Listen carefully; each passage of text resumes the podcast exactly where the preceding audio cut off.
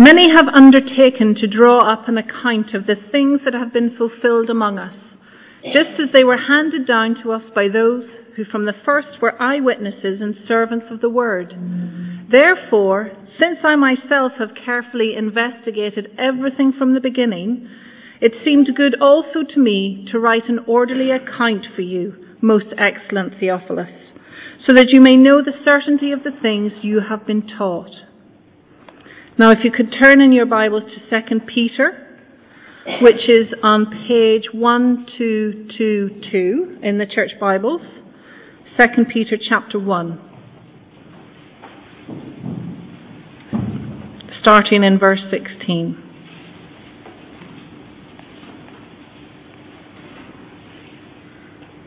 So 2 Peter chapter 1 verse 16.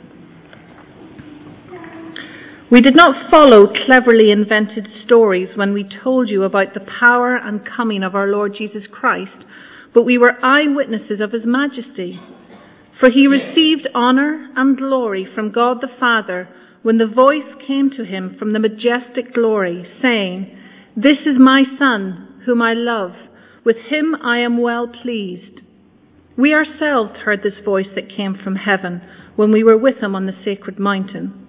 And we have the word of the prophets made more certain, and you will do well to pay attention to it, as to a light shining in a dark place, until the day dawns and the morning star rises in your hearts. Above all, you must understand that no prophecy of Scripture came about by the prophet's own interpretation. For prophecy never had its origin in the will of man, but men spoke from God as they were carried along by the Holy Spirit.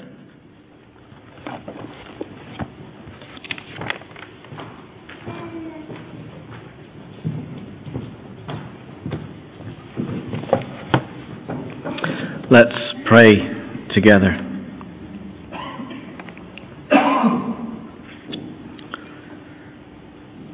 Father, thank you. Thank you for your Son, the Lord Jesus. Thank you for your word which is a revelation of your Son, teaching us and making us known who you are. Thank you for your Holy Spirit, who teaches us, opens up our minds, so that we can understand your word not just intellectually, but in a way that it applies to our hearts, changing us and making us more like you. So, Father, come amongst us by your Spirit and help us that we might know you more and more and come to love you in a deeper way. Bless these coming weeks as we look at Luke's Gospel together, that it would be an encouragement helping us to understand the God who has come to seek us and save us, so that we in turn can seek others and bring the message of Christ to a needy world. Help us, we pray, in Jesus' name. Amen. Well, have your Bibles open in Luke's Gospel. I wonder, do you believe everything that you hear in the news. Did the Russians help Trump secure his political victory? Is climate change the reason for all the flooding across our planet? Well, according to a recent poll on Claire Byrne Live, 54% of people in Ireland don't trust the news they hear and a further 19% say they are unsure. The news, they say, is, well, it's just stories that have been made up to distort, deceive, and promote a political or moral bias. It's all fake news. And with the influence of social media, it's very difficult for us to know what is fake news and what is true news. Well, Luke, who is the author of Luke's Gospel, has some news for us. Keep your finger in Luke's Gospel, chapter 1, and flick on to Acts, chapter 1. So you've got Luke, then John, and then Acts, Acts chapter 1. Keep your finger in Luke and go to Acts chapter 1. You, you may know that Luke is the author of two books, the Gospel of Luke and also the book of Acts, sometimes referred to as a two-volumed work. They, they're together. And this is what Luke, Acts chapter 1 verse 1 says. In my former book, so there he's referring to Luke, my first book.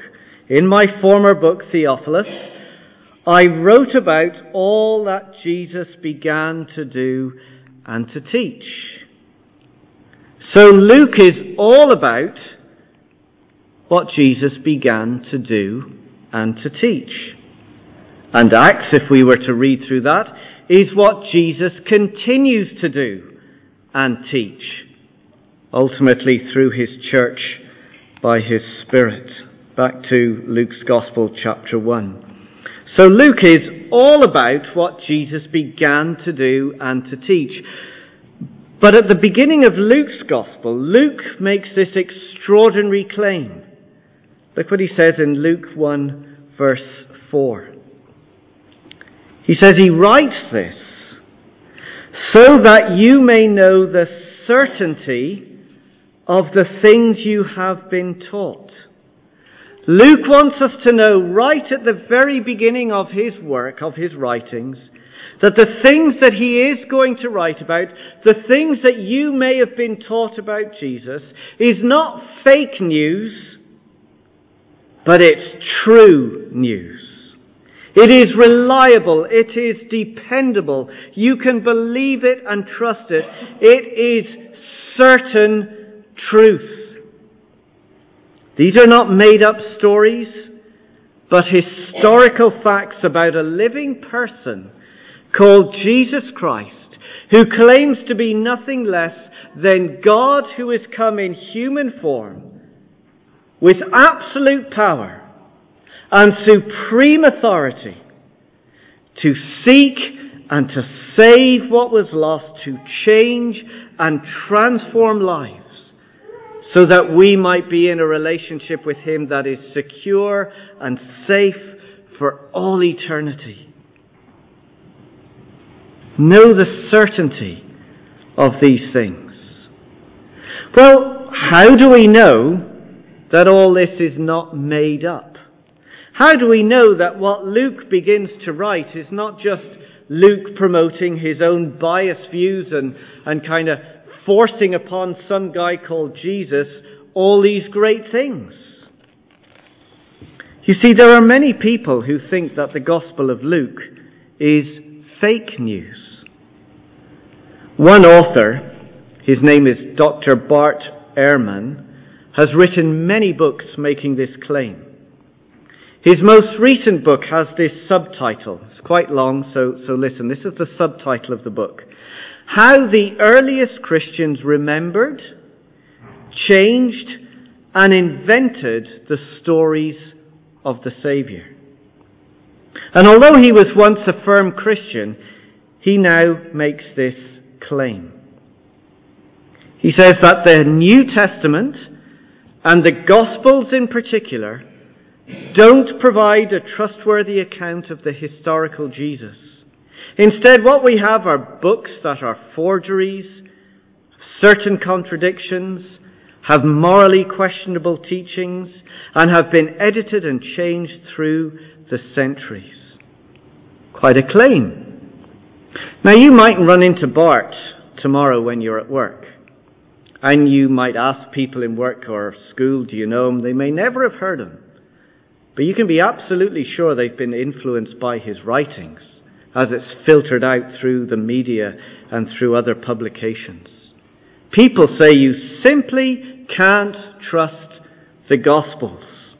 They're forgeries, contradictions. They've been changed and edited to suit the author's particular political or moral bias. So, the question is, is Luke's gospel fake news or true news? Can we trust it? Well, let's see what Luke has to say. First, Luke wants us to know that what he has written is an orderly account. Look at chapter 1, verse 1. Many have undertaken to draw up an account or write up an account of the things that have been fulfilled among us. End of verse 3. So he says, It seemed good also to me to write an orderly account for you, most excellent Theophilus. In other words, this is not a, a random collection of sayings and stories, but a carefully compiled historical account about the person of Jesus. It's an account of the gospel. We know that from the New Testament we have four gospels Matthew, Mark, Luke, and John. Sometimes Matthew, Mark, and Luke are put together known as the Synoptic Gospels, and that their material is all quite similar. They're, they're the same almost in, in style. John's Gospel is different. He seems to have other material. And they're, they're like together, they're like biographies of the life of Jesus. Now, the fact that we have four Gospels doesn't mean we have four different versions of the Gospel, and we have to try and figure out which is the right one. No, there's only one Gospel story, there's only one account, but yet we have different presentations of that same story. Each one has their particular emphasis. So Mark, for example, has no account of the birth of Jesus. It's the shortest. It's like he jumps straight in, right into the action. He wants to get it all out as quick as possible. Whereas Luke takes his time. He goes into great detail about the birth of Jesus, listing historical events so that we can know it's true.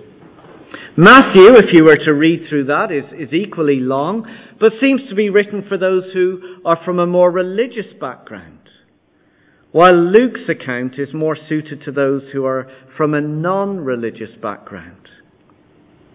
And many claim that Theophilus was one who was from a non religious background. John is more theological, whereas Luke is more straightforward and simple. They've all got their own particular emphasis, they've all chosen their particular material, and each one reflects each author's particular um, presentation. But we must be clear and understand there is only one gospel. And like all the other gospel authors, Luke has set about writing an orderly account about the person of Jesus. But more specifically, this orderly account that, that Luke has put together is not something new. It has actually been planned from eternity past. So again, look at verse 1. He says, Many have undertaken to draw up an account of the things that have been fulfilled among us. So the coming of Jesus isn't an accident or a surprise, but something that has been fulfilled. It's been planned by God and purposed by God in eternity past and has now been fulfilled. Have a look at what Jesus says about himself, which comes at the very end of, of Luke's Gospel, Luke chapter 24. Right at the very end of Luke's Gospel, Luke chapter 24, verse 44.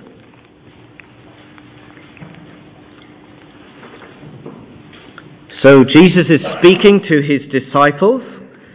It's after his death it's after his resurrection from the grave, and he's explaining to his disciples who have been completely confused by what has happened.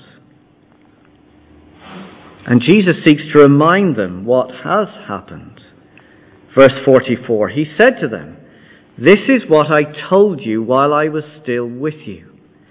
Everything, that is, everything about the life of Jesus Everything must be fulfilled that is written about me in the law of Moses. The law of Moses is the first five books of the Old Testament, the prophets, and the Psalms, which is referring to the rest of the Old Testament.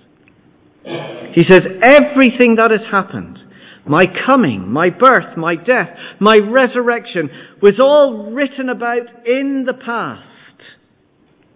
And it is now being fulfilled. Verse 45. Then he opened their minds so that they could understand the scriptures. And he told them, this is what is written. Read through the Old Testament scriptures, you will see. The Christ will suffer. And he did. He died. And he will rise from the dead on the third day. And he did. And repentance and forgiveness of sins will be preached in his name to all nations, beginning at Jerusalem. Back to chapter 1. So Luke's orderly account is not just his ideas and his experience. Rather, he wants us to know that this is the account of Jesus that was planned and promised by God in eternity past and has now been fulfilled with the coming of Jesus Christ. So Jesus is not just some invention. It is not just a religious bias. He is the focus and fulfillment of all history. So, Luke wants us to know that it's an orderly account. Second, Luke wants us to know that this orderly account is the result of careful investigation. Look at verse 3. Therefore, he says, since I myself have carefully investigated everything from the beginning, it seemed good also for me to write an orderly account. If you were to read through Colossians, uh, one of Paul's letters, you discover that, that we read there that Luke was a medical doctor. But he was also very skilled as a historian. He, he provides, you read through Luke, he provides um, accounts of people who were uh, ruling and people who were in charge at certain times and certain months. And he was also, it, it appears, an investigative journalist. And he has, it seems, two main sources for his material as he carefully investigates everything from the beginning. First, there's what's called the oral tradition. Luke wasn't the first person to start writing an account of Jesus. Again, look at verse 1. He says, Many, there were many people who have undertaken to draw up an account of these things. So, circulating very soon after the life of Jesus were these written accounts of Jesus. There were many accounts. And the earliest that we know of is the Gospel of Mark, which was written about 40 years after the life of Jesus. Luke was written about 20 years later, but Mark 40 years after. This is one of the, the accounts of the many accounts that were written. But we have to ask the question where did these accounts come from? Where, where did they get their information to start writing about Jesus? Well, look at verse 2. These accounts came just as they were handed down to us by those who from the first were eyewitnesses and servants of the word. Handed down is, is a technical term, and it's what scholars call the oral tradition. That is, the life and teaching of Jesus was being passed on verbally to other people. If we want information today about someone or something, we would go to a, a, a, research library or we'd go to the internet. Well, in the first century, they didn't have these kinds of resources. They weren't available. Instead, information and history was preserved as it was passed on orally. Well, you say, that's all well and good, but how do we know that what people passed on orally and what Peter said to Mary and what Mary said to John and what John said, you know, how do we know that it didn't get distorted as it got passed along? It, it sounds a bit like Chinese whispers to me. How do we know it's true? Well, the second of these sources were the eyewitnesses' accounts. So again, look at, look at verse 2. They were handed down to us by those who from the first were eyewitnesses and servants of the word. So, so what Luke has access to was handed down, was passed on orally by those who were eyewitnesses, those who were servants of the word. These eyewitnesses and servants of the word were the first apostles, the disciples. Those were the people who were with Jesus. They heard him speak. They ate with him. They saw his deeds. They experienced his resurrection. And, and we'll get to meet some of these characters as we go through Luke. But these eyewitnesses not only handed these things down orally, but they themselves began to write down and arrange material about the life of Jesus. Let me give you two examples of these servants of the word who began to write down their eyewitness accounts.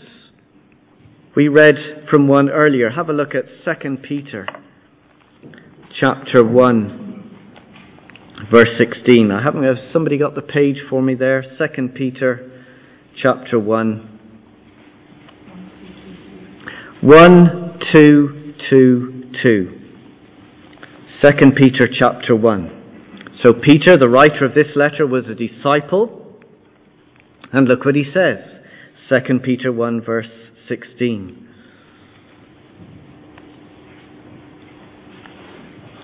We did not, underline, we did not follow cleverly invented stories when we told you about the power and coming of our Lord Jesus Christ but we were eyewitnesses of his majesty.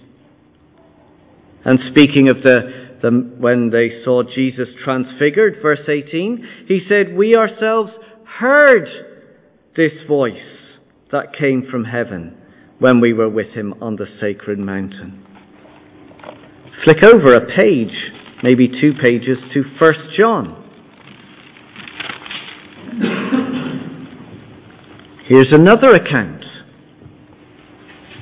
of somebody who's writing a letter but wants us to know that what he's writing is true. Speaking of Jesus, he says, that which was from the beginning, that's Jesus. He says, which we have heard, which we have seen with our eyes, which we have looked at and our hands have touched. This is a living person. It's not made up. This we proclaim concerning the word of life. The life appeared. We have seen it and testified to it. And we proclaim to you the eternal life which was with the Father and has appeared to us. Go back to Luke chapter 1.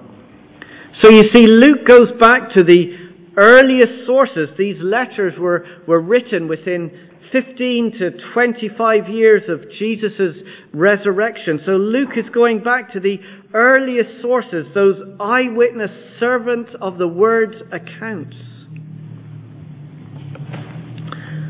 A scholar, one of the good guys, Richard Bauckham, wrote a book called Jesus and the Eyewitnesses, and he says this about the writing of the Gospels. Many of the eyewitnesses to Jesus' life, death, and resurrection were still in wide active circulation during these years, able to function as trusted, authoritative sources and guardians of the tradition, a commonly revered practice and presence in oral societies. So you see, Luke not only consulted with what people wrote, and what people had said, but he was able to check it all out with the eyewitnesses and servants of the word. So, he wants us to know that this, what he's written, is an orderly account. This orderly account has come after careful and thorough investigation. And he does all this so that we can be absolutely certain about the truth of Jesus Christ. Let me read verses 3 and 4. Luke chapter 1. Therefore, since I myself have carefully investigated everything from the beginning, it seemed good also to me to write an orderly account, most excellent Theophilus, so that you may know the certainty of the things you have been taught. So, first, we can know the certainty of Luke. This is true news, not fake news. And this little phrase that we have here in verse 4, that you may know the certainty, has the meaning of security and stability. One writer and, and um, speaker, John Piper, has pointed out that that same word or phrase is only used in two other places in the New Testament. And in both cases, it refers to security, something that is locked up, something that is absolutely secure and unchangeable. So Luke is saying that his message, this message about Jesus, the things that you have been heard, the things that you have been taught, is absolutely secure. It is reliable and dependable. It is unshakable and immovable. This is true news, not fake news. It is something that is rock solid, foundational. You can build your life upon it. You can entrust your life to the very words that are spoken in Luke's Gospel. You see, people will tell you that all this stuff about Jesus is not true. That we're all wasting our time reading these gospel accounts. You can't believe the Bible. It's made up, it's a forgery, it's full of contradictions. But Luke has done all the hard work for us so that we can be absolutely certain that what we read about Jesus is certain, rock solid, unshakable, immovable truth. But second, this certain truth is extremely personal. We're not just to stand back and admire this and say, what a wonderful piece of writing. How clever Luke must have been to have done all this investigation and checking out with eyewitnesses and putting together his material. What a wonderful author he is. What a, what a great piece of, of writing. No, this is personal. We're to act on it and believe it. Look at verse 3 again. Therefore, since I myself have carefully investigated everything from the beginning, it seemed good also to me to write an orderly account for you, most excellent Theophilus. It's a wonderful name, isn't it? He's written to this person, a guy named Theophilus. It's personal. We don't know much about him other than the fact that he must have been somebody of high position and, and influence because nobody gets to be called most excellent for nothing. He's a mover and shaker in his world, a wealthy man. And Luke is saying to Theophilus, this gospel that I am writing for you is not only true, but it's for you. It's personal. We're not just to admire it as a, as a wonderful piece of writing. We're to act on it and believe it. And it's as if we are to read this as saying, as Luke speaking to us, what I am writing is for you, Jonny. And you insert your own name. This is personal to you. It's truth for my life and for your life. Let me show you briefly four ways this touches on us personally and how we can build our life upon this truth.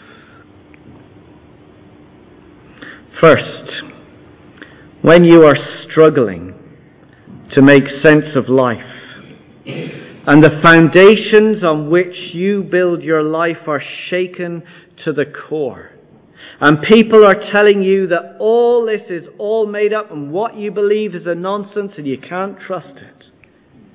I guarantee you need to know that the God who has existed from all time and who sent his Son, the God man, the Lord Jesus Christ, the God who loves you, who came down to seek you and save you through his incarnation and to bring you into an eternal relationship that is safe and secure, it is true. And you need to know that.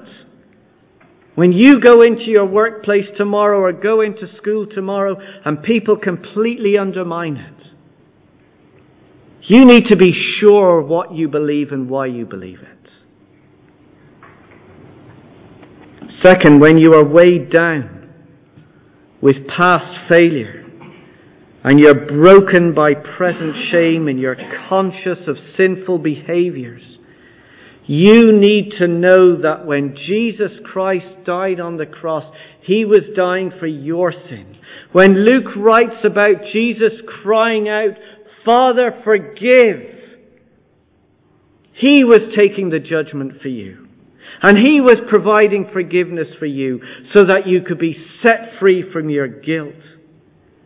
You need to know that when you are weighed down with your past failures, that this gospel of freedom is absolutely certain. Third, when you are walking through suffering and when you are facing the dark reality of death itself and the grave only awaits, you need to know that the resurrection of Jesus Christ defeating death and destroying the grave. And when Luke records his account that Christ rose from the grave and appeared bodily to his disciples, you need to know that he destroyed the grave and was securing salvation for you. And this is a rock solid, dependable truth for your life. When you are suffering and facing certain death. And fourth, as we look out into our broken world, we see power hungry leaders, threatening nations, devastating floods, terrorists blowing up at will. We need to know that when Luke tells us that the risen Lord Jesus ascended to be at the Father's right hand, is now ruling with all power with all authority and is one day going to come back again and make all things new and put this broken world back together again is an unshakable and immovable reality for your life. The incarnation, the crucifixion, the resurrection, the ascension that Luke will tell us all about is true. And he says, I have written this gospel that you, and that you, and that you, and that I may know the certainty of the things that we have been taught. This, this gospel is the foundation for our life. This is what we rest in, and this is what we believe.